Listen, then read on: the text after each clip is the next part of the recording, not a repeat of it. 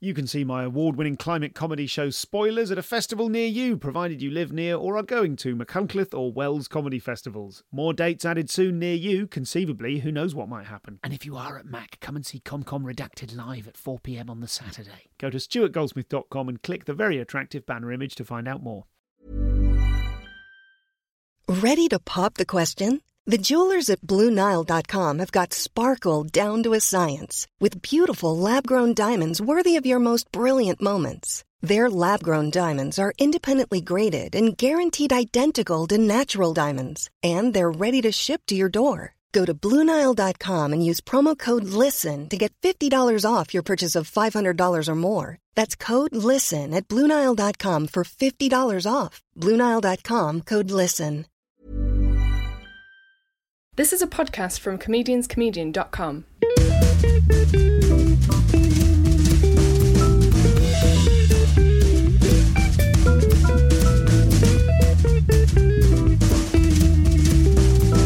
This is the Comedian's Comedian podcast.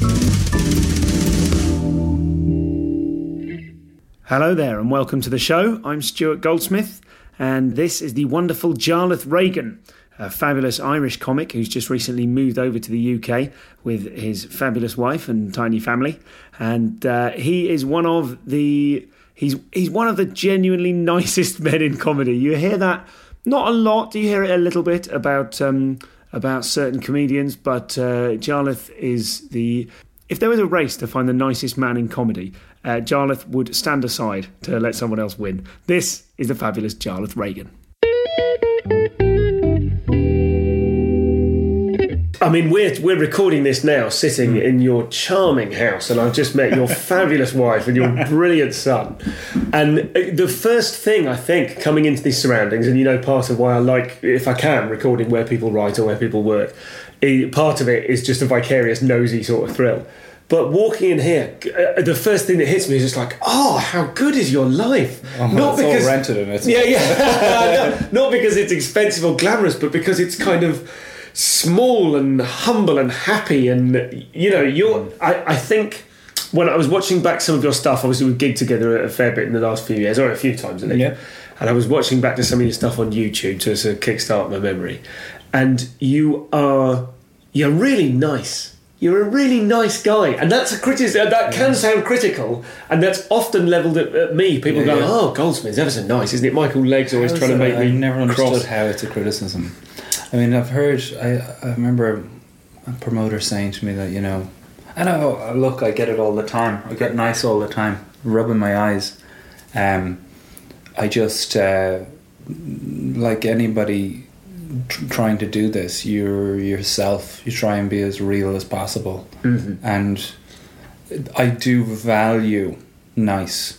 I value it a lot. I think uh, much more than than a lot of people would. I think that you, that whole thing of it's nice to be nice is is is really important. Sure. like in this world of absolute cutthroat nonsense, people clambering over each other to get to things. Sure. That's not to say that I intentionally go out there and go, I'm gonna be a nice No, guy." but do you think it's? But do you think it's an honest? Your stand-up persona is an honest reflection of who you are as a person. Yeah, well, I would say that I was. Uh, it's it's definitely me. Yeah, no question about it. It's definitely me. Um, but you know, it never is finished, is it? Like you can never say that's that. Like you've seen those couple of bits on YouTube. There's probably two decent videos on YouTube Yeah. of sets that were fucking pared down and edited and shot Sure, sure. when in the moment it's much much looser and freer and a Yeah. bit more there probably is a bit more darkness to it because I've probably come through a lot more since those times and probably this is it's something that young comics get leveled at them as well as like you're 23 years old you've never lived through any hardship Sure. probably have now Yeah. and since we worked together Yes. a couple of years back Yes. Okay. probably been through that and things have changed quite a bit. Okay. So, uh, yeah, but I value nice, but I don't think that it's the defining thing. at the Sure. Anyway. Do you think, in the, in terms of the comedy industry, do, which is replete with people who are either edgy or difficult, or are pretending to be edgy and and you know deliberately being difficult, do you think that nice guys finish last in the comedy industry? Um, I don't know. You see, uh, when's the finish? Is the question. Oh, nice, philosophical, like it, yeah. When's it over? Yeah. Uh, and you know, maybe nice guys don't get to the top of the queue as quickly, Sure. but they do get there. I had this conversation with a lot of comics where a lot of just and a lot of friends where I'm like, uh, the people at the top of this industry, like in terms of the individuals, you can really only think of two pricks. Yeah, right. Majority of the guys at the very very top Sure. like i'm talking like you, you know who Yeah. we're talking about anyone that you've met that's properly like well you can't really argue with adam sandler Sure. or uh, say um, uh, ed byrne and Dara Ó Briain would be like contemporary examples Sure. of irish guys that've done it good guys the two there's two pricks we can all think of Yeah. And the listener is probably thinking of them too because they've heard the stories Yes, sure. of them being dicks. Sure. So nice guys finishing last is a myth to me because where are all the examples of the dicks finishing first? Yes, okay. There really aren't that many. Okay. I really don't think there are. I, I had a, if I'm wrong. I had a, a, an argument, a, a friendly argument, in a car uh, with a bunch of comics in Monte Carlo or somewhere like that. I'm doing Ali, uh, Ollie Atkinson's Riviera gigs. Wow. Um, I was out there with JJ. Quite a with place there. Yeah, yeah, Clang, Monte Carlo. Place drop is nearly worse than Well, a name drop. the the gigs were fun, didn't pay a huge amount, and uh, the the, company was very Yeah. good fun. But the, the key thing was to be able to say you'd been to Monte Carlo. Carlo. Probably Ollie will email me. say Monte Carlo. And tell me that- picture you in a sports car. I don't know why. Yeah, yeah, yeah. Um, that that did not happen. But we we had an we had this friendly argument, friendly discussion in the car, whereby I was the only person uh, arguing the position that nice guys don't finish last, and they were going, yes, they do. Yeah, they, they obviously do. If you hear about an opportunity and you tell it to all your friends, then you're less likely to get it than if you keep it secret and go for it yourself. And I ended up the only line of argument that I could that I could pursue that I could maybe kind of force a stalemate on was that uh, nice guys have a different perspective of what it means to win. Or what it means to finish, and it's just Yeah. interesting to me that you have a similar sort of thing. First reaction. Well, what do we mean by finish? Yeah. And also, uh, what's first? Yeah, Like, where is first place? Like, yeah, nice guys probably do finish last if first place is, you know, uh, gigging regularly at or breaking into the store. Mm. You know, a nice guy will hold back and disappear and not, you know, and wait to be asked Yeah, rather than put your asked. foot in the door and things Yeah. like that. Yeah, probably won't get in there as quickly. But if the nice guy's really funny, Hmm. that's that's why I, I, one of the reasons why I love this is because this is just a unique justice in what we do. In that, if it tears the roof off, if it is really funny, unique, and brilliant, sure. it won't finish last. It just won't. So first things first, I've got a very bunged up nose in this interview. I don't at the moment, but in the interview uh, I have. Sorry about that. Uh, also, we do a little extra bit on the end of this interview, which is weird. It sounds a bit different because we did it on Skype. We recorded it over Skype quite well. I thought it took me ages to learn how to do it. Um, but the upshot is my nose is a little healthier sounding at that bit. Um, so this is great. Really, really interesting. This is a podcast from comedianscomedian.com.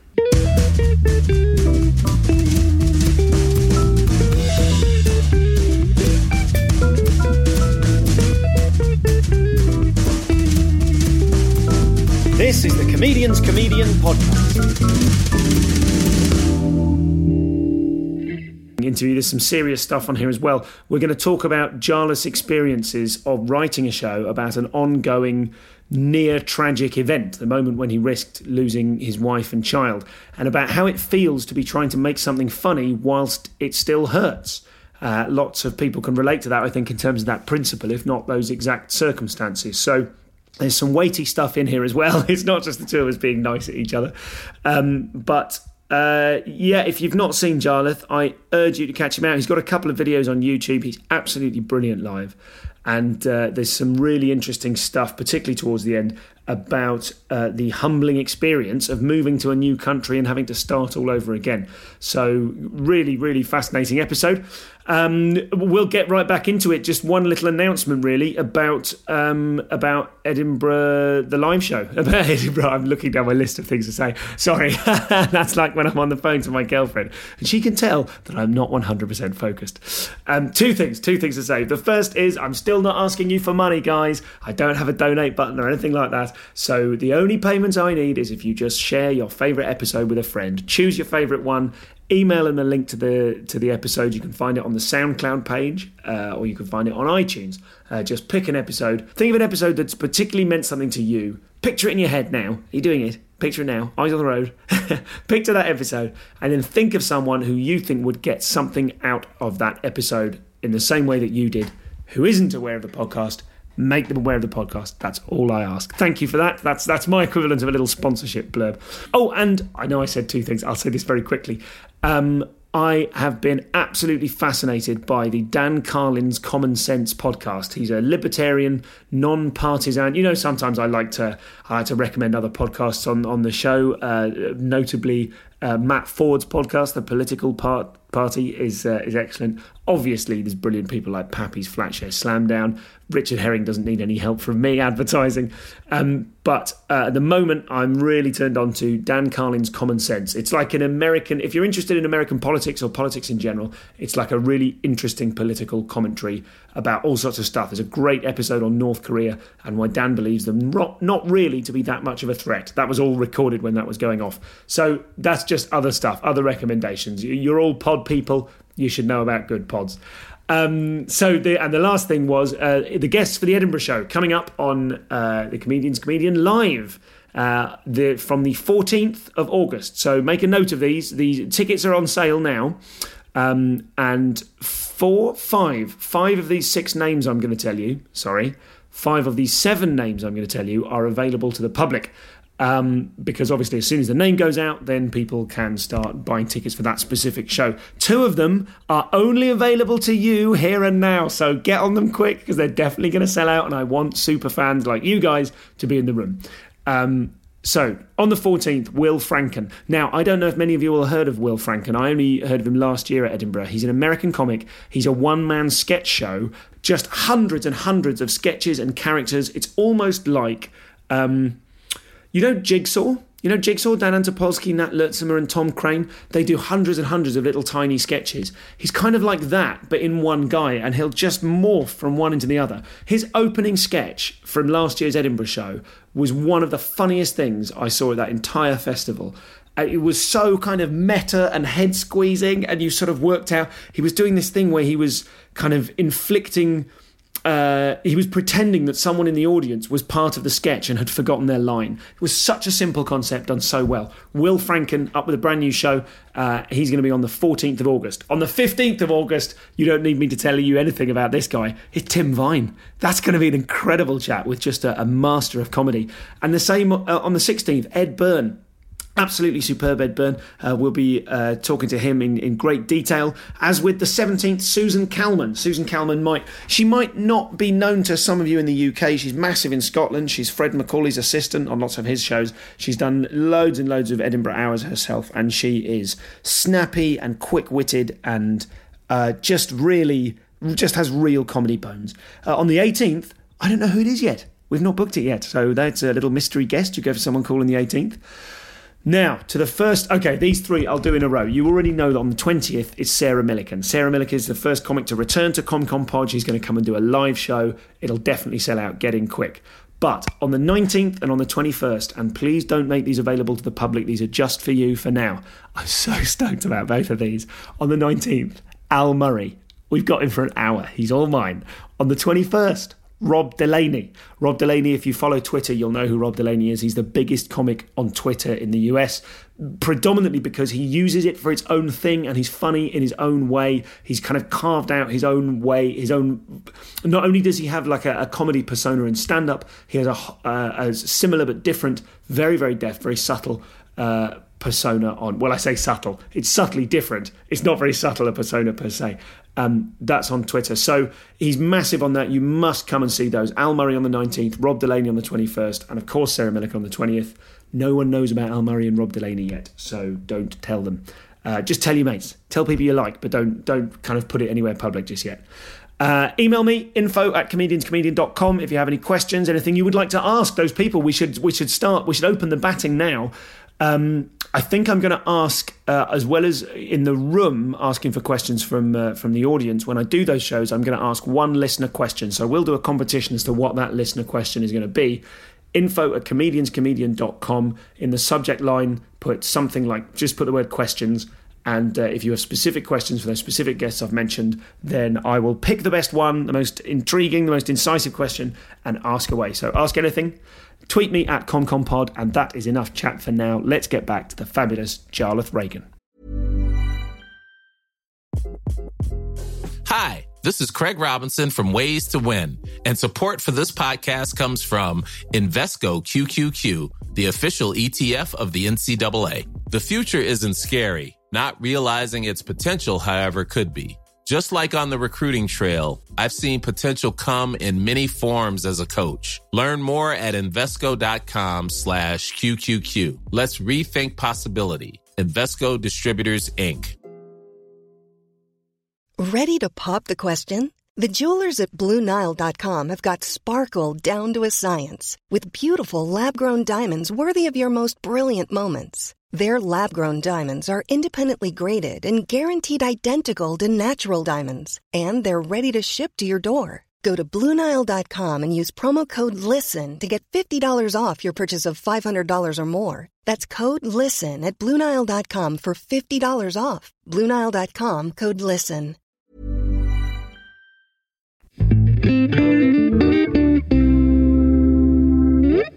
So let's let's just go into that. And that was you were a, a graphic designer before you were a comic. Had you tried comedy at the time? What was just in a potted history? What was I your guess- first couple of steps?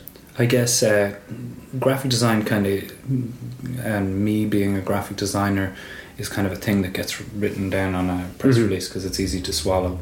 Uh, the more complicated uh, origin story is uh, that uh, I always stood up in front of people. As far as back as I can remember, I always looked for the opportunity in school Mhm. or in college to stand up in front of people and do the speech Mhm. and then I always used what was intended to be a, uh serious speech to crowbar in jokes or try and flip it on its head Mhm. and make the crowd laugh. That Mhm. was what I always did.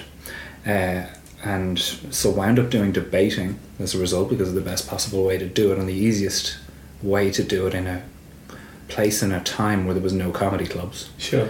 And by the time I got to college, comedians were kind of coming in and out Okay. and doing things.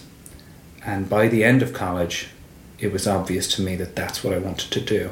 Okay. And your parents leaning on you to be safe and to do what's right and you know they just want you to be safe Yeah. people who criticize their parents they never understand it they just want you to be safe they wanted me to get a safe job i did Okay. and that was an account executive in Okay. a graphic design company Oh, I understand. Okay. so i manage the jobs yeah. somebody comes in they ask for a thing Mhm. want to design a website they ask me i take it to the studio and i tell them what they want i Yeah. go back to the client and bring them the thing and then they go well we don't like it Yeah. i go well i don't know anything about graphics. Yeah. Okay. Sure. so I'll be back with an answer. And it uh, it did suck the life out of me for that time. And Okay. by the time I got let go, the Celtic Tiger in Ireland was beginning to wobble.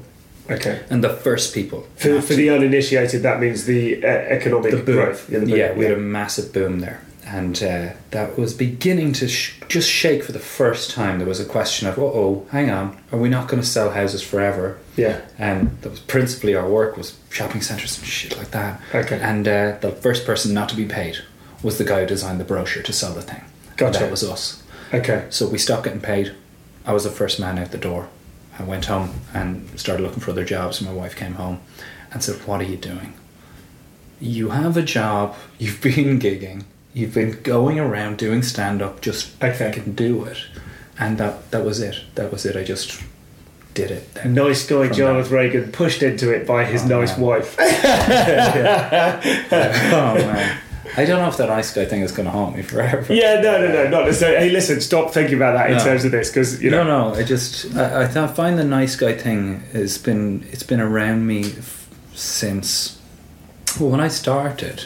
I was doing one-liners, darkish mm-hmm. one-liners. Huge Hedberg fan, mm-hmm. Steven Wright, Jimmy Carr, loved Demetri Martin, and there was some nice stuff. And then one night they just all crashed and burned, and mm-hmm. that I can remember that night in the comedy cellar sitting down on stage and going, "I'm gonna, I'm gonna talk now. I'm not gonna." Yeah, just do these lines. sure.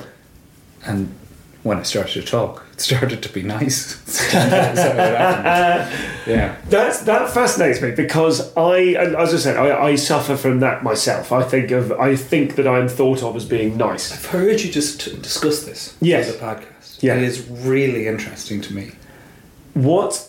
Yeah, here we go, uh, ladies and gentlemen. This will be two nice Yeah. men telling each other how fascinating they are. no, The, no. the thing, The, the, the conundrum that Yeah. we both face yes, is am I trying to make them like me or, Yes. or is that it? Is it like that is an over, it's an overpowering Yes. urge? yes, if your persona is hey guys i'm like one of you and that is it's it's very hard to try new material then in that situation because you've Sure. this urge to please yes. Okay, so that does that. That's what I was going to ask. That that. Let's talk about the the urge to please, the urge to be liked, the urge hmm. to be approved of. Um, let's talk about some gigs where that didn't work. How does that feel for you? Because I, I agree that we're on a similar page here, but let's let's talk about you because you know well I'll do my own one at some point. gigs where it hasn't worked gigs where it hasn't worked. Just sum up for me. What does that feel like when a nice man that wants people to like him, when when a gig bombs, are you experiencing what's going on in your body, what's going on in your mind when that doesn't work? When that feeling of I want them to like me and they're not liking me. I have a sicky feeling in my stomach when you when you bring me back to it Yeah, yeah, okay. And I do a bit as well describing it. I it. get the impression from you Stu that you don't die much ever Not much. let's be honest how many times have you really died Once. once Really Yeah. died. But then on Yeah. str- I used to be a street performer, so I, I can stand there with them not looking at me. And I can stand with them just looking at me, and I can. But that's a similar thing with me. Yeah. I've never like sent it Okay. at pace, Okay. diving into the earth and Sure. picked up speed on the way down, the way a character act might. Yes. Because of what we do and because of I suppose the the skill and muscle that being uh, the way we are on stage, Yes. it is it is more difficult to die in this position. Okay. Because you have an ability to pull it out of the fire. Sure. Um, that said, when it's happened, most notably in Mountjoy Prison Yeah. in Dublin city centre, Wow. I could feel it. I could feel the just a left turn. You can feel the room Okay. go. Uh, and again, it's because of what we we do. You're very attuned to this. Are they with me? Because you need them with you. Yeah. To to be be in these jokes and stories about your life. To be on your side Sure. for these jokes to really work, right? So you can feel them going. We're not on this guy's side. Yeah. don't. We Yeah. know. No, thank you. We we we see what you're doing Yeah. and we're not falling for it. And what was weird about it, that particular gig in Mountjoy, was these guys wanted to laugh more than anybody.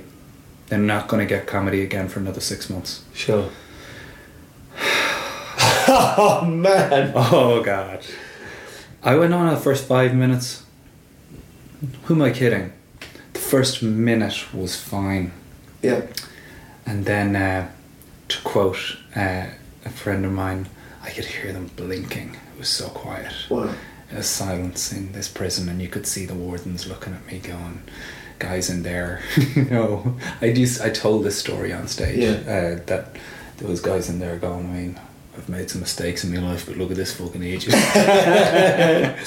Okay. That that thing of I needing them to like you to go with the stuff. Hmm. I look at some other acts jealously and I think it doesn't matter. They don't hmm. care whether we like them. The stuff is the stuff. Yeah. But I often feel myself like I've got to win them over because once they buy me, this will work. Not not once they buy me, any old shit will work. But once they buy me, they'll go with the stuff. I live with my wife and my child. I never get to talk about comedy like this. I really don't get to hang out after the clubs. Sure. I get to go for pints with guys that much. This is a joy to talk about this first and foremost. When people say what we're, uh, when they look down on that thing of, I need them to be on my side for this to happen, I think they miss the point of why getting them on your side allows you to go places that those other guys who go, it doesn't matter if they like me, Sure. uh, can't go. Okay. And they would they would argue that their thing, and they're right. You know, um, uh, setting yourself up as an aggressive kind of guy, warts and all. You know, you may not have to like me, but this is funny. Patrice O'Neal, Sure. perfect example. Sure. it's truth. You know, there's the truth whether you like it or not. But be but winning them over and getting them on side, you can deliver harsh truths to them Sure. from the perspective of somebody who they have warmed to. Yes. And I now, see. listen, Yes. I got some bad news for you. Yeah. Look at Jerry. I mean, Jerry, first first name terms. yeah, of course. Jerry Seinfeld is like my idol. I just think that you know, and he is a scientist with comedy and how he constructs it, and his is he doesn't get the credit for the uh, the darkness of his stuff, mm. and it is he's been allowed to go there because of years of winning us over, and now he's able to stand up on stage, much like Cosby, and say life is shit, all your things are shit, being out with your friends is shit, and you're gonna die. And here's this is Jerry Seinfeld. What's the deal with? Sure. So in some ways, the tables are turning towards it being possible for the nice guy inverted commas Yeah. to be the darkest of all. Yes. Yes, and there's nothing there's nothing more frustrating than seeing someone who thinks they're dark, who thinks they're edgy. Yeah, yeah. Well, I've heard this come up on the podcast. it is. Uh, it's a pet peeve, isn't it? It's the most generic thing of all. Is you just can't handle the truth. Yeah. No, it's just not funny. Sure. You know, it, it's that kind of. That's probably the. That's probably more generic than anything, isn't it? Pretending to be a, a kind of a, a sage, kind of this modern man wandering the lands, telling you the truth, when you know you're a dime a dozen. You know. Something I was thinking about on the way over here was the place of comedy in society and how I like to certainly when I was a street performer I've got this whole kind of fascination with the idea of the street performer or the you know the outsider as some sort of I mean the, the, I've possibly referred to it before the kind of the whole warrior poet shtick. Do you know what I mean? This feeling that you're you are not necessarily a grid. special person. Well maybe you're off the grid but but more that in the in society we need comedians hmm. somehow. We need it. What what's your what's your view on that? Because i think a lot of the the sort of the edgier acts that we're talking about would say oh yeah that's definitely what it is but do you how do how do you come at that from the perspective of uh, how do you come at that Yeah, I um, I think you're. I would agree with that. I think we, as a society, we're always going to need our comedians. But I'm coming from a situation where, uh, uh, I like I said, I'm born a stand up into a boom. I became a stand up into an economic boom. Clubs everywhere across Ireland. You work seven nights a week. There was maybe that's an exaggeration, but there's clubs everywhere. Sure. And you, you're earning a fine living um, just from the appetite that people had for comedy in a boom. And then things go like heavily sour. You you've no idea how bad it, it's gotten and continues to get there. Uh, and then you're kind of woken up to the fact that oh, wait, comedy is a luxury sure to a lot of people the idea that you know we'll spend money on entertainment is you, you know that that that's informed a little bit of my thought at the moment about this whole or where's our role in this Yeah. society that I've I've had to leave my country because it's just impossible to live Is that why I was going to sort of talk Yeah. about the move in a bit? But that's Yeah, just impossible to live. Okay. Now that said, I, I, it became impossible to live there. It became very possible to live here. Sure. I started to get a lot of work here as a result of going to Edinburgh for seven years, and uh, you know, I guess I'm kind of in a place, Stu, where I felt a bit like, oh, right, so comedy actually isn't that important to Irish society, and not that I am the representative of comedy, but that I was I was surplus to requirements, and comics were, and comics continue to move. Ed, Dara, uh, Andrew, all these guys moved here Yeah. uh, when the Irish economy was fucked before. Yes. And now it's happening again. Irish people have always been the country's Oh, biggest export, okay. and now it's just returning to that. Now, to the question of what's our what's our ro- what's our role? I mean, I'm a little bit confused on it at the, at the moment. I think Yes. that yeah, there, there probably is a there is a place f- for the comic in everyday life. Everyone needs some laughter at the end of the day. It's just crucial to how you live. But um, I don't know if uh, I- don't know coming from my situation if I, I- felt a little bit like what the fuck is the point? Like what what the fuck Yeah. am I doing? Because if it's just if it is just entertainment and it's a luxury item that's entertaining people who can afford to be entertained, that's a very different picture to the idea of a sort of ragged trousered troubadour who's kind of I, I think I think in, in another similarity that we have is that you have, and obviously you, you have a wife and child to support in a way that I don't, um, but you have. Let me let me come at this. What what do I mean? How important is it to you to have a comfortable life as well as to tell your truths? Um, see, this is this probably comes back to the, uh, you know, the if we can zero back in the question to to me and the and us and what we do, I probably don't think that I'm going on stage and issuing truths. Sure. I think that I'm going on stage and I am, um, giving people my perspective on the world. I'm literally telling my story of, of living, and people empathise with that and the uh, way in which you uh, make them laugh is literally saying that we're not that different. We're, we're that's probably my truth, Sure. and that's pro- maybe the truth of the of the, the everyman nice guy comic is Sure. that we we aren't that different. I I definitely had a a sense that English people are very different to Irish people. Three months here, this Edinburgh show is going to be about. It's just formed. It's Yeah. just come out as no, we're actually not that far apart from each other.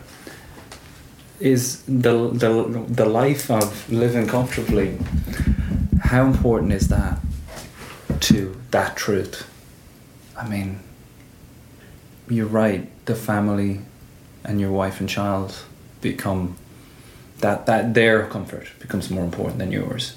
Mm-hmm. I think that when that happens, you know, y y y comics in their twenties, you know, wearing leather jackets, pointy shoes, and buying nice jeans. I mean, it's that's they, they're their they're their baby, Yeah. Themselves Yes. second an actual baby and wife arrive on the scene, um, m- my comfort's really irrelevant. Like, Okay. Yeah. I, I, Okay. I don't want to be And- rich. No. Sure. I just I just want them to be happy.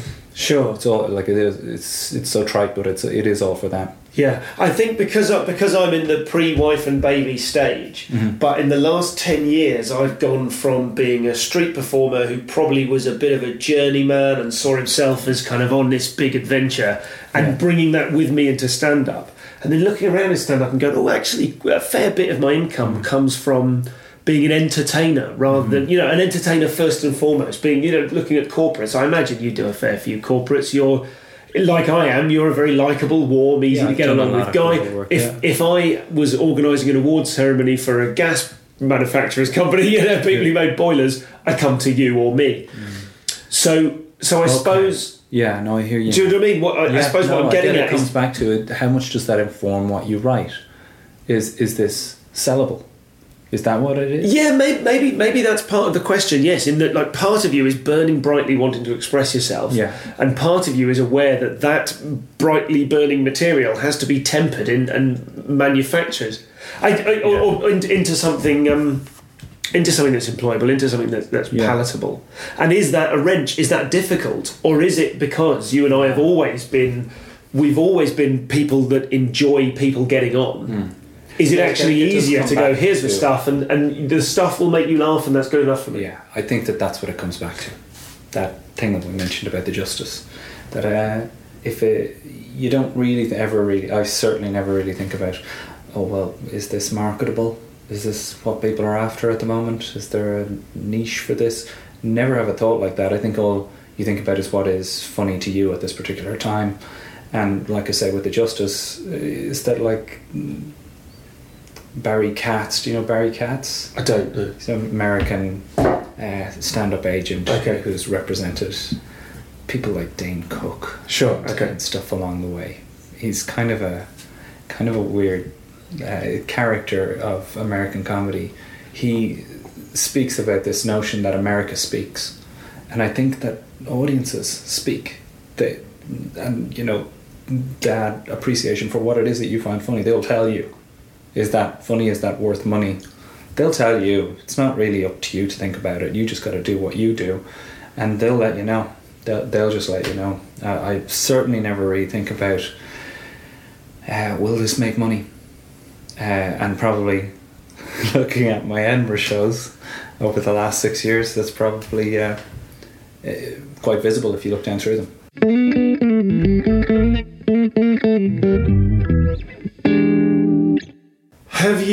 You've, done seven? You've done This is my seven seventh. years. Is that consecutively, Consecutively, or yeah. seven consecutive Yeah. years? Yeah. And how has that been? What's that? What's that experience like? How is that? How's in terms of the actual process of someone who's done seven years on the trot? How's your approach changed from from year one to year seven? Uh, I suppose uh, the first thing was that in year one I probably didn't write anything down. I went up with an hour of stuff that I had accumulated from the previous four years Sure. and of doing it. And, uh, you know, it was very much like, well, these are my jokes. This is the jokes literally tailored together. The following year, I actually went out and tried to engineer something, tried to make stuff happen in my life Okay. to make it to uh, let's let's have some stuff happen. I'd heard Dara Ó Briain talk about that. That if ever he's low on material, he goes out and he, you know, books in a balloon ride. Yeah, I did that once. I did that with a with a, uh safety, like a what's it called, CPR course. It's not a bad idea because even the process of booking in Yeah. can provide the the material. Sure. Uh, and the thing that I chose to do was uh, get involved in white collar boxing.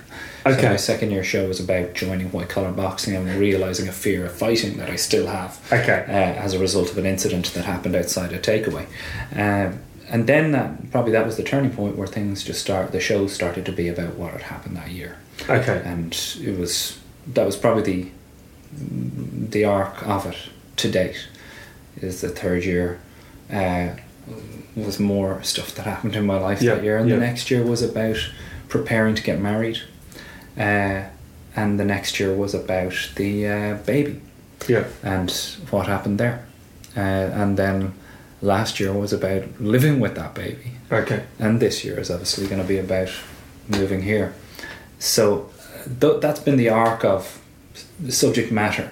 And But the what were you going to ask? I was going to ask, do you feel that Edinburgh, as you- mentioned earlier on, that you um, you said due to the fact that you've done seven Edinburgh shows, you you're getting work, you're in demand over here. Has that been? Let's talk about that. Let's talk about the relative successes of Edinburgh. So, have you been thing one? Have you been getting people in through the door? Have you been Yeah. breaking even? When did you start breaking even? Uh, well, my first year, uh, I I started to flyer the show myself, and it's probably something I'm quite proud of. And that I've heard comics go, I don't know, if it looks terrible if you're flying your own show. I don't know if you've heard people say that. Yeah, I've heard both of It looks awful, man. It's Sure. awful. Mm, I've never held that attitude. I've always, and probably a benefit of the way we are, the way we are, is uh, that I would go out and meet them beforehand, and I'd have a chat with each and every one of them, and by year two, it was always full as a result of the flyering specifically. So people started coming off the street. Like I would just, I'd do a check at the start, and it was usually 80% of them were flyered people By you. by me. And uh, so then it probably stopped uh, being that expensive uh, to do. Now, whether that produced work or not, because those tend to be like oldies, so people Yes, want okay, around, yes. they're not industry folk. Um, uh, it it probably didn't really produce a whole lot of work in the first three years, four years. Um, I also was growing the show in Ireland. The, you're growing it in a completely foreign environment. Yes. Audiences in Ireland are vastly different to audiences here. Okay. You've done the laughter. Yes, You've yes. seen it. They Sure.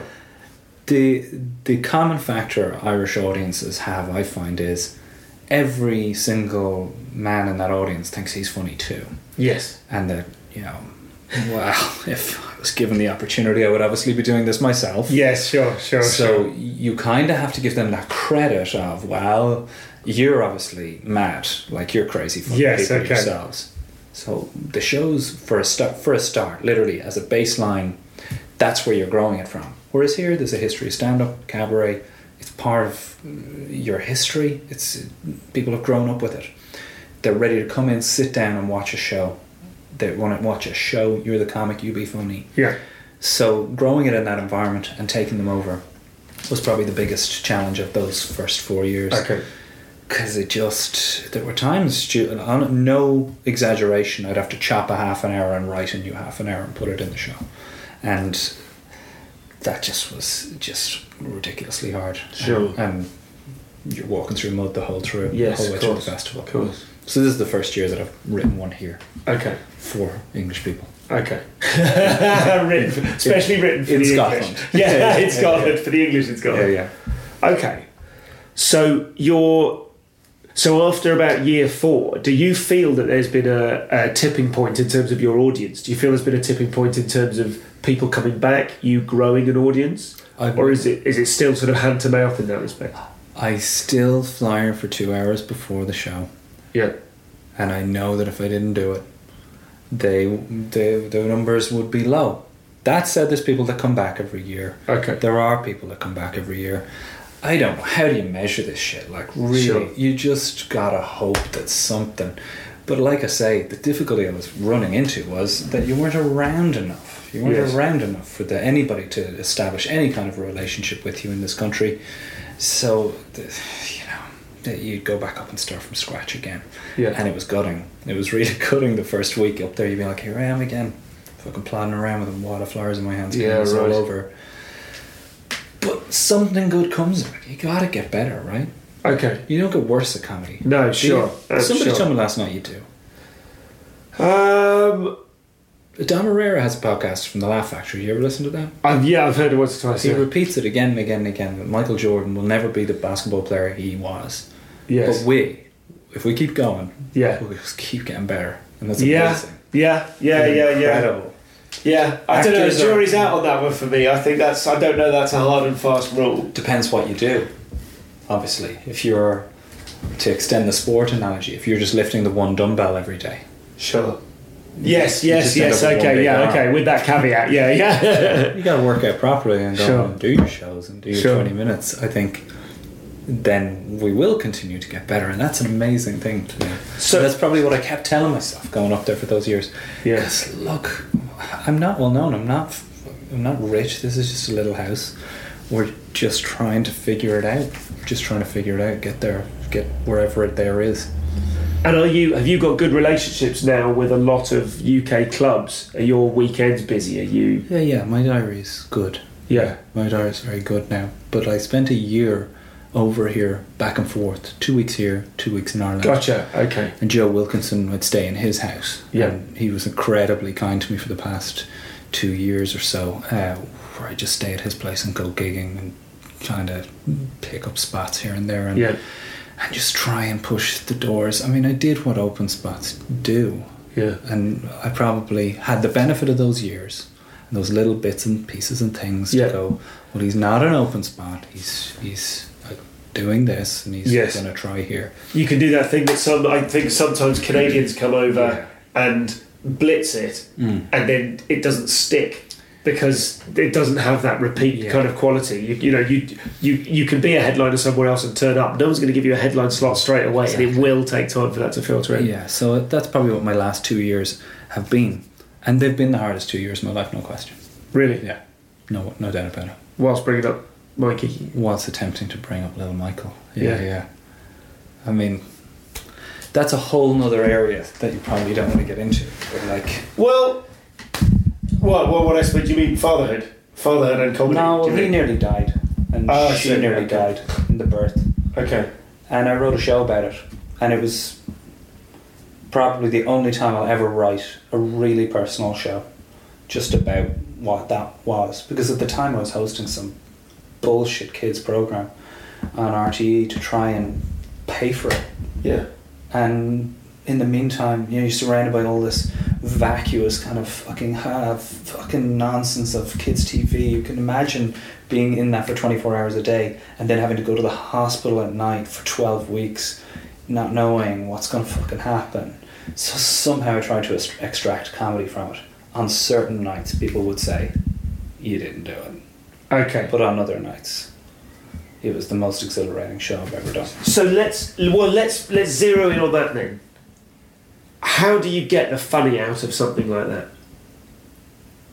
Um, What kind of what kind of strategies were you using to? It? Now I didn't see that show, and I regret that I, that I missed that one. But Well, I probably um, like tragedy and time is such a it's a cliche. sure, I probably didn't give it enough time because the longer that went by, the easier it was to look back and extract okay, from it. okay, So if people are going, why am I? People are listening to this or going, well, I've got, I've been through a lot of stuff.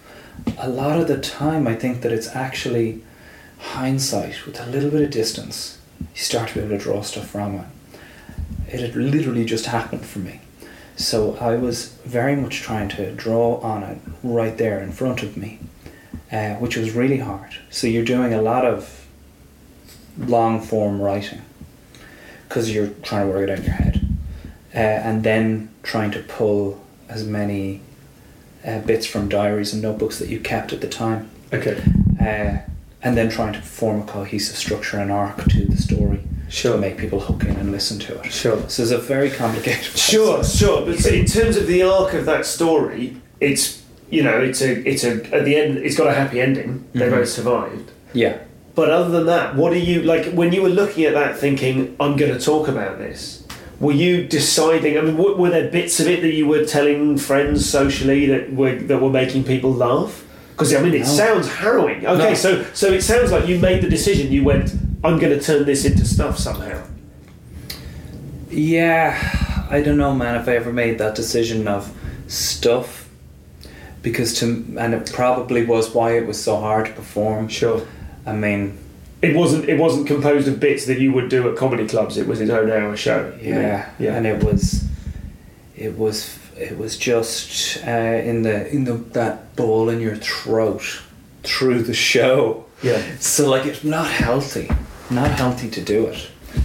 Uh, I I was doing uh, the story to tell that had happened to me, and if I didn't tell it, it'd never tell it. That's the way I saw it. Okay. So I was just like booking in previews around Dublin and doing it and trying to tell it as best I could. And each night just trying to work it out. A little bit better, listen back.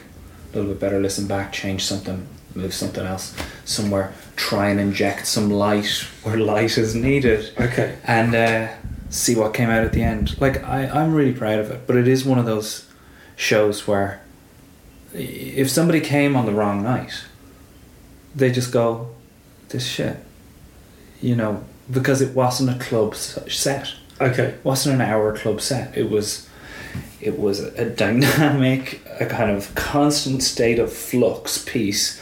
That if you got it on the right fucking day, great stuff. How does that sit with this idea that you want them to like you and you want to make them happy? That Yeah. seems to me to have a. That really didn't sit well. Didn't sit well.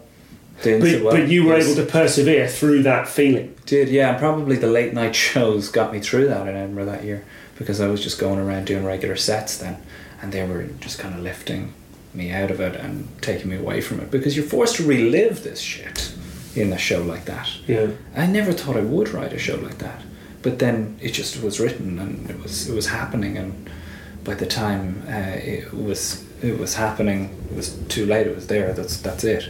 How does it sit with it? I mean, those people going going to it who were expecting the same kind of you know upbeat kind of nonsense about cats and dogs, Yeah. and who were going, what the fuck is this? Why are we listening to this guy uh, go on about his baby? uh, um, but uh, it, uh,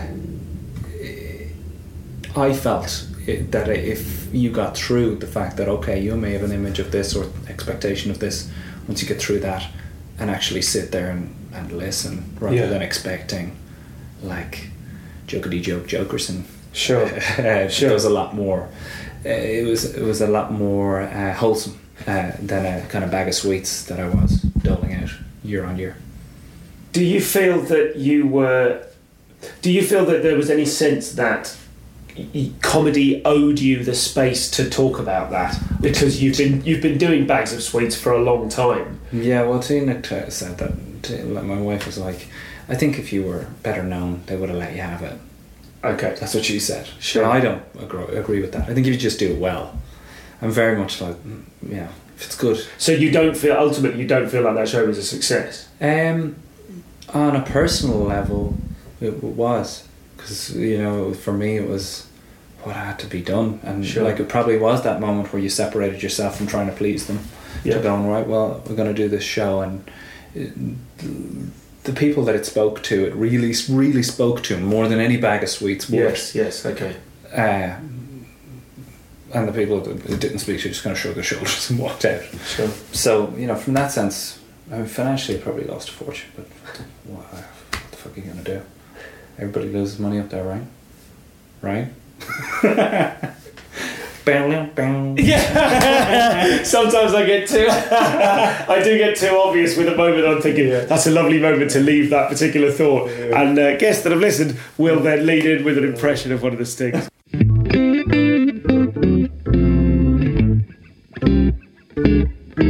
So let's talk about the the the way that you make the stuff. Yeah, So you were doing one-liners to begin with yeah. That was what days. uh, I actually did one-liners all the way to the. Uh, so you think you're funny final and the BBC New Comedy Award final I was just one line guy. Okay. and that was what got me there. And then I, I kind of just, I, like I had that moment of them not working and me Yeah. going, well, what do I do now? So was It's was exceptionally hard to write one-liners. as yeah, man, it's so time consuming, so inefficient. So really, much terms of your work goes in. Yeah, I mean, uh, I actually heard Jerry Seinfeld recently say that if he was allowed, if he allowed himself to curse, he could turn out a new hour every month Yeah, right. because the time and labor that goes into his stuff Yes. is so vast. Yes. Much easier to put fuck You know, on the end to get yeah, I of it. wonder. I'd love to see Jimmy Carr do a talky, conversational show. Yes. Oh, he has it in him. Like, Yes, yes, absolutely. He's a very engaging storyteller. I'd love to see somebody like that do an hour, an hour about what's going on. you Yeah. know? Uh, but yeah, so I started doing those, and uh, When when you were making those, how were you approaching those? Was that like Demetri Martin style, flicking through a dictionary and just attacking a word for a Um, couple of hours, or what was it? in a way, yeah, yeah, I would start with a, a funny line and write a setup for it, and uh, I would just harvest through books and, and things and just write loads of stuff about it and try and just pluck little uh, non sequiturs from it. I mean, really, really hard. Ninety nine percent of it is shite. I don't know if maybe that's just my hit rate, but it, it, like if you have any kind of standard for them, one liners are ridiculous. Yeah. So I was doing that for ages, and probably it suited the situation. Being in an office, Sure. having a job, Yes. Word document open at all times, Yes. hammering away. Yes. Yes. So that was how it all started there. Uh, and then, I got it. It's, it's like it's kind of a long time ago. There was like it is seemed like a, quite a while back, but I definitely took a break. I Okay. definitely took six months. I can remember Maeve Higgins uh, was a contemporary at the time. We really kind of started at the same time, and she couldn't believe that I was stopping for any amount of time because you kind of got to keep going. Yeah. You know, Yeah. you just lose your place in the queue or whatever. And uh, in, I think in that time of taking the time off, that was when started to write more about my family. Okay. What my opinions and shit. And when you were doing those, you said your first Edinburgh show, had- nothing was actually physically written down. No. Were you just kind of telling the same stuff on stage and picking your way through it each night, just remembering it, or were you? Yeah, um, I I guess uh, yeah, I was doing a lot of MCing at the time, so I'd have bits and pieces and bits and bobs and little bits of newspaper that I'd had picked out something that I'd analyse an article Yeah. on stage and I had a story about the, the dog that I used to own and yeah it was literally all the bits and pieces thrown into an hour Sure. and, and that was it yeah that's what the first show was Okay. I, I don't know if this is going to be really boring for your listeners or whatever like, Stop worrying about it. no, uh, nobody gives a shit jar But no, they do. They all do. They all do. um, yeah well that was the first year and Okay. So what? So what changed then? What? What actually propelled you into? I think you start looking at it as you start to become a little bit more professional about it, don't you? After a little while, uh, you start to be like, mm. I think as well as that, after that first year, everybody has this experience of throwing that out. This thing that Louis C.K. thinks is so amazing that he's throwing out his old material Yes, and yes, sure, again. sure. It really fucks me off every time I hear that. I'm just like, what? Everybody over here does that, like every year. Yes. Yes. I don't know why this is such a big deal, and it's always something like a, like I'll say it to Louis if I ever meet him. It's like it's always said in these self-aggrandizing terms of ah, I throw it out, I throw it out, like Yeah. big fucking Mickey swing. Yeah, really and truly, every fella here is doing the exact same thing, and that's probably the moment when you start going right. Gonna write some chunks. You really have to clear the pipes, get all that shit out Yeah, the first yeah. year. And for some people, it wins them an award because they didn't go up there for four years. But I kind of went straight up the second I was like, right, I'm doing this. And it's Okay. kind of the way of the Irish at the time was, uh, you got to take an Edinburgh show up. And it was like, Yeah. oh, not ready. I, yeah, yeah, you are. Go. Yeah. So nobody hangs around. There isn't that sense of, I'll do a double up, I'll do a compilation show. You just go with your Okay. first bit of shit. Okay. And away you go.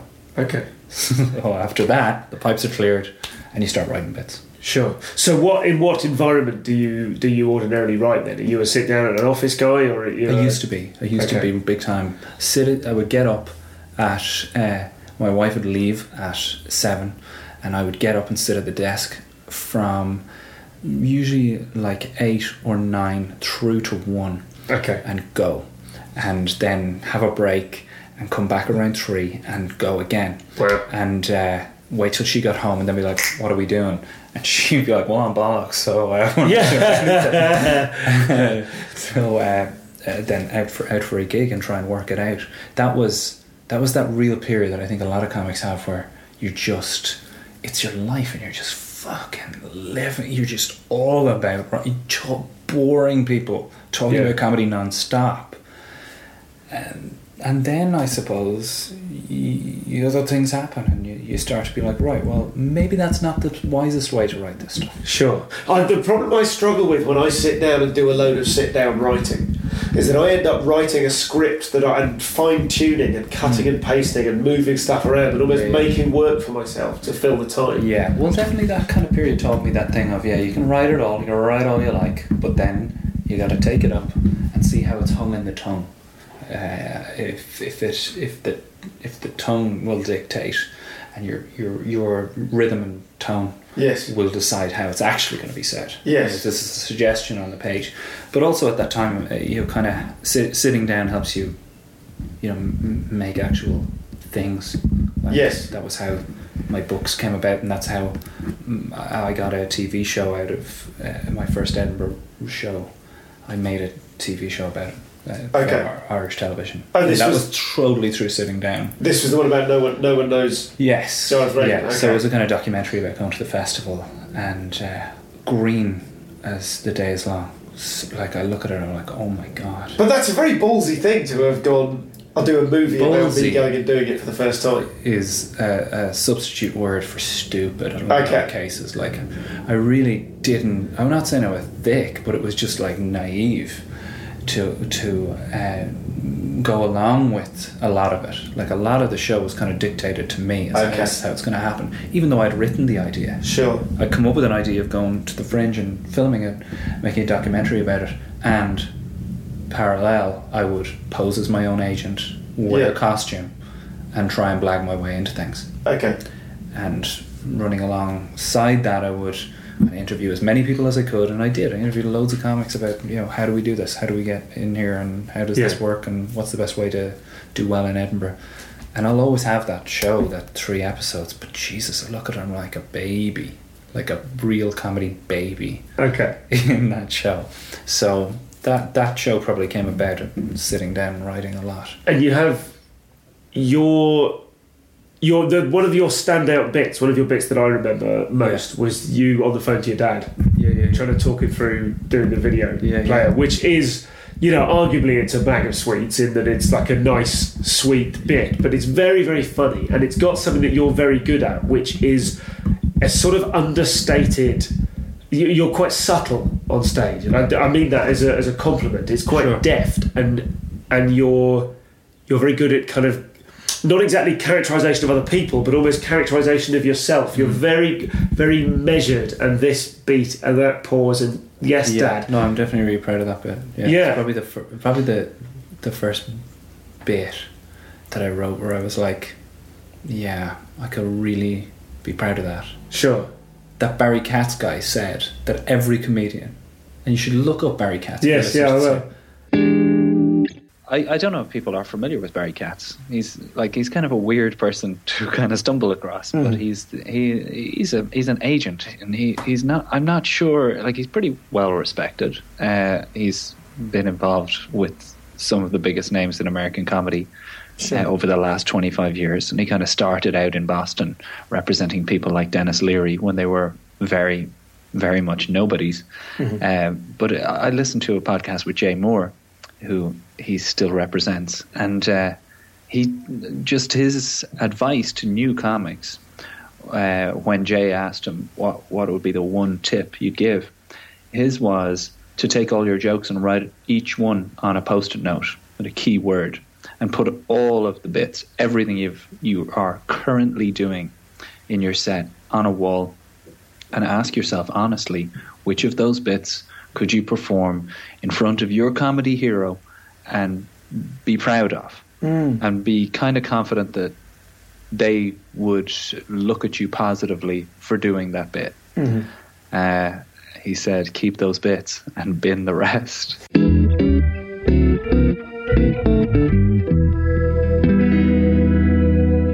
We never really talked about reviews, did we, uh, before? No. But, but sometimes I feel like the reviews are being, a lot of reviews are judging comics on the one standard. Uh, Tom Gleeson talked to me about this, that he had a very frank discussion with a certain reviewer who gets mentioned constantly on your show. Okay. And he said to him, You're judging my show on the basis that it's an Edinburgh show, but I never go to Edinburgh. So it's not really fair of you to judge it on those standards. And that can be said of a lot of things, I think, in comedy. And I probably Sure. reg- regret saying that in the first part of this, that I that I think that there's that, you know, it's either funny or it's not. No, I think sometimes they need to be shown that this is funny. And that sometimes the audience isn't wise and that maybe you need to grow for a while in that persona or along that path and you- they'll eventually follow. Do you feel confident now that you can show an audience something is funny? I don't know, Stu. I'm trying. I'm trying. I think that if you, the second you start to go, oh, I could do that, you know, I think that you need a certain amount of fear. I remember Josh talking about that on the show. Just the fear, the fear of God that's in you that it's going to be shit. Yeah. Uh, uh, like you can't really swagger around. I've heard Is, is that though? Is that is that what we've got to look forward to? No matter how good we get, no matter how, um, well, just how good we get, no, no matter how uh, able we are, no matter how experienced we are, what we have to look forward to is still being nervous and still I mean, do you? Yeah, well, I think definitely the approach is is really uh, take for take for example Stewart Lee, uh, his persona, uh, the persona, and it is clear and distinct persona Yeah. of this curmudgeonly comedian who feels the world owes him a living, Mm-hmm. and he's been overlooked, and it's such a funny character that's within Stewart Lee that uh, now is kind of jarring with where he is in terms of respect Sure. because a lot of people don't get that. Oh, that's a character, Stewart Lee. That you know, there there is that thing of, what he's doing really well. How Yes, can he carry off this character? He's playing these huge. He he's not. He he doesn't have to work for the rest of his life. And the same with Ricky Gervais. It's like you know, for a while it was funny. Oh, a couple of afters, a little look to the side, and then. You know, it doesn't match up after a while. It's like, no, you're really successful Sure. that our thing that we have to look forward to is that you like it's got to come from the bottom it can't come from the top you can't be making jokes standing on the top of the mountain I- about about life down below Sure, I, I absolutely agree with you, but I want to bring this back to you and, and talk in a more specific way about your own experience. I mean, what are you anticipating happening in, in the the future of your career? What what sort of level would you like to get to? What do you think is attainable for you, and what do you think is maybe something that I mean? is, is there any? right Sorry, Full- second.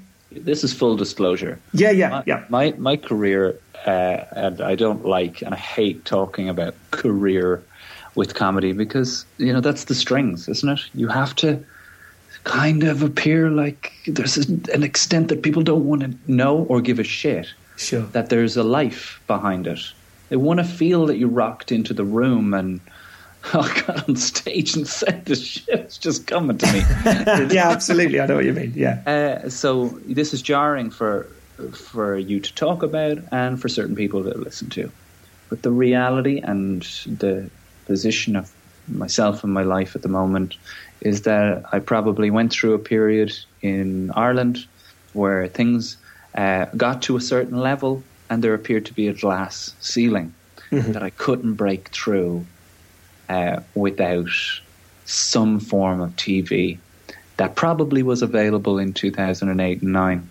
But when the market fell out and Ireland just crumbled to its knees economically, I come here now to England and pretty much start from the bottom up.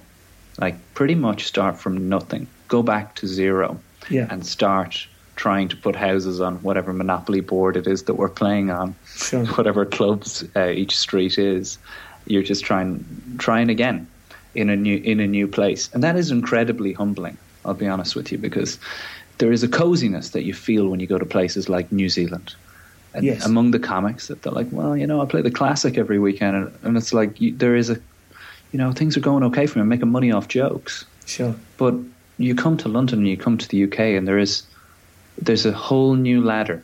There's a whole new world, and that is the kind of the chat that isn't very sexy in terms of comedy. Sure. But I am I am starting from scratch, uh, despite the fact that I've got six Edinburgh shows under my belt, Sure. and I am not too proud to go and do the open spot if that's what it takes, and show that I've got at least ten minutes of stuff Sure. because for me, all I'm trying to do and all I ever want to do uh, with this is to reach the most amount of people that agree with me as to what is funny.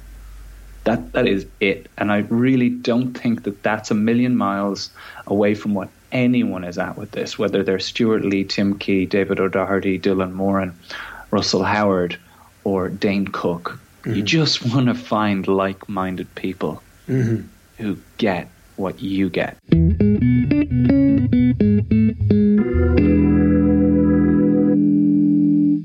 Surely you've had a moment where you're like, "Fuck this! No way! How could Oh, this mate, be?" yes. Me, me personally, yes, all the time. I, I think that'd be an amazing, that'd be an amazing uh, realm to delve into in each interview, because every comic worth his salt has surely experienced a moment where he thought, "What? Even for a split second, fuck this! Yeah. Am I going to really do this? Is this it? That's a question that, you know, as much as Michael Legge likes to dismiss deep conversation about what it is that we do, yeah. you know Michael Legge has been there. He's definitely had that conversation with himself. Sure. And it's fascinating, isn't it? It's like that, that end of things where you question your ability to go on. Yeah, and is is the like it's the basis of every great movie uh, out there about comeback stories and sure. sports. the, without that, that you can't really fully appreciate it. Uh, any kind of uh, contentment or uh, pleasure from it. You have sure. to certainly. Anyone who's had it easy, anyone who people talk about I getting wonder, it easy, particularly Ricky Gervais talking about how well I never really struggled in the clubs. Like that, that's kind of haunted him. I think. I think there's yeah. a sense that it was certainly for a while. Maybe not now. I don't know who he is now, but he's uh, some people. Some people who haven't had a kind of real struggle, yeah. uh, kind of uh, have difficulty squaring the circle of their success. I think at a certain point. Sure. Yes, I think that's certainly. I think that's certainly true. I'm I do not know how interesting that is for the podcast, but no, no, no. That's that's all good. Hey, we're still rolling. This is all. um, I just wonder, finally, then, how that what's the connection between getting to a stage where you you are thinking possibly fuck this. And like you were saying before that thing of like um a comedian always wants to give the impression that they've just rocked up to a club and hey this is all easy. Yeah. And and i just wonder if we could maybe tie this in somehow with um with what we talked about about being a nice guy and whether or not there's the you know, if you do get permission to go to deeper places, like, could you imagine ever saying to an audience, I've considered quitting comedy? Oh, yeah, absolutely. And you know why? Because I see the greats do it. I mean, that that thing of that I mentioned of you want to there isn't there is a certain mask that a certain type of audience or audience member wants. They do not want to know about the struggle of being a comedian. They just want to feel that I'm here with the funny guy mm-hmm. having the laughs. Mm-hmm. But the greats, the greats, the true greats that are regarded as the standard bearers for what it is that we do, have all managed somehow to penetrate that subject of struggle and uh, real darkness in your life. And I include, very much include Jerry Seinfeld in that. Mm. This whole thing of your life sucks. Your life sucks. Uh, obviously, my life sucks a little bit less than yours, but mm. it's such a he he goes there that like we are not as good as we think we are. Dylan Moran, the you never have a, your potential is like your bank account. Never look at it because you always have less than you think. it's it is that penetrating it with those kind of lines is the true challenge, isn't it? That like being feeling that uh, yeah, I can do my stuff about supermarkets, and as hard as that a subject that subject is, equally as hard because it's been done so much. Sure, absolutely. But they, but that is the that is the challenge. That's why that's why it's that's why there's so many people trying to do it. I think is because it appears easy, but it's only after you invest ten years that you realize this is really hard. But should I should I do it and and it come off that sense of achievement is uh, must be immense so just tell us quickly about your Edinburgh show very quickly 5:15 at the assembly rooms on George Street the sister venue of the stand it's called DiGiarlo Unchained and uh, it is it's an hour of stand up that uh, I think people will like Yeah, it's the opposite of Tom Gleeson there. I think people are going to like it. yeah.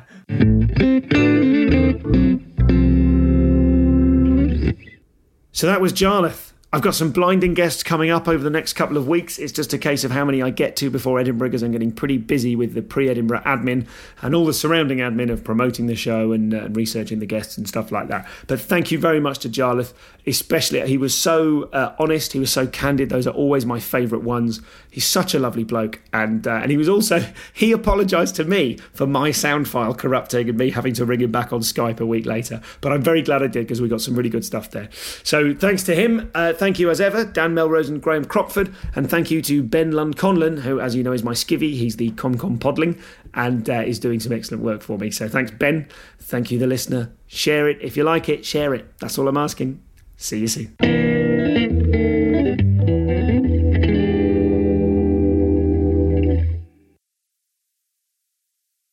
I hope that's good stuff and it's not too highfalutin. Planning for your next trip? Elevate your travel style with Quince. Quince has all the jet setting essentials you'll want for your next getaway, like European linen, premium luggage options, buttery soft Italian leather bags, and so much more. And it's all priced at 50 to 80% less than similar brands. Plus, Quince only works with factories that use safe and ethical manufacturing practices. Pack your bags with high-quality essentials you'll be wearing for vacations to come with Quince. Go to quince.com slash trip for free shipping and 365-day returns.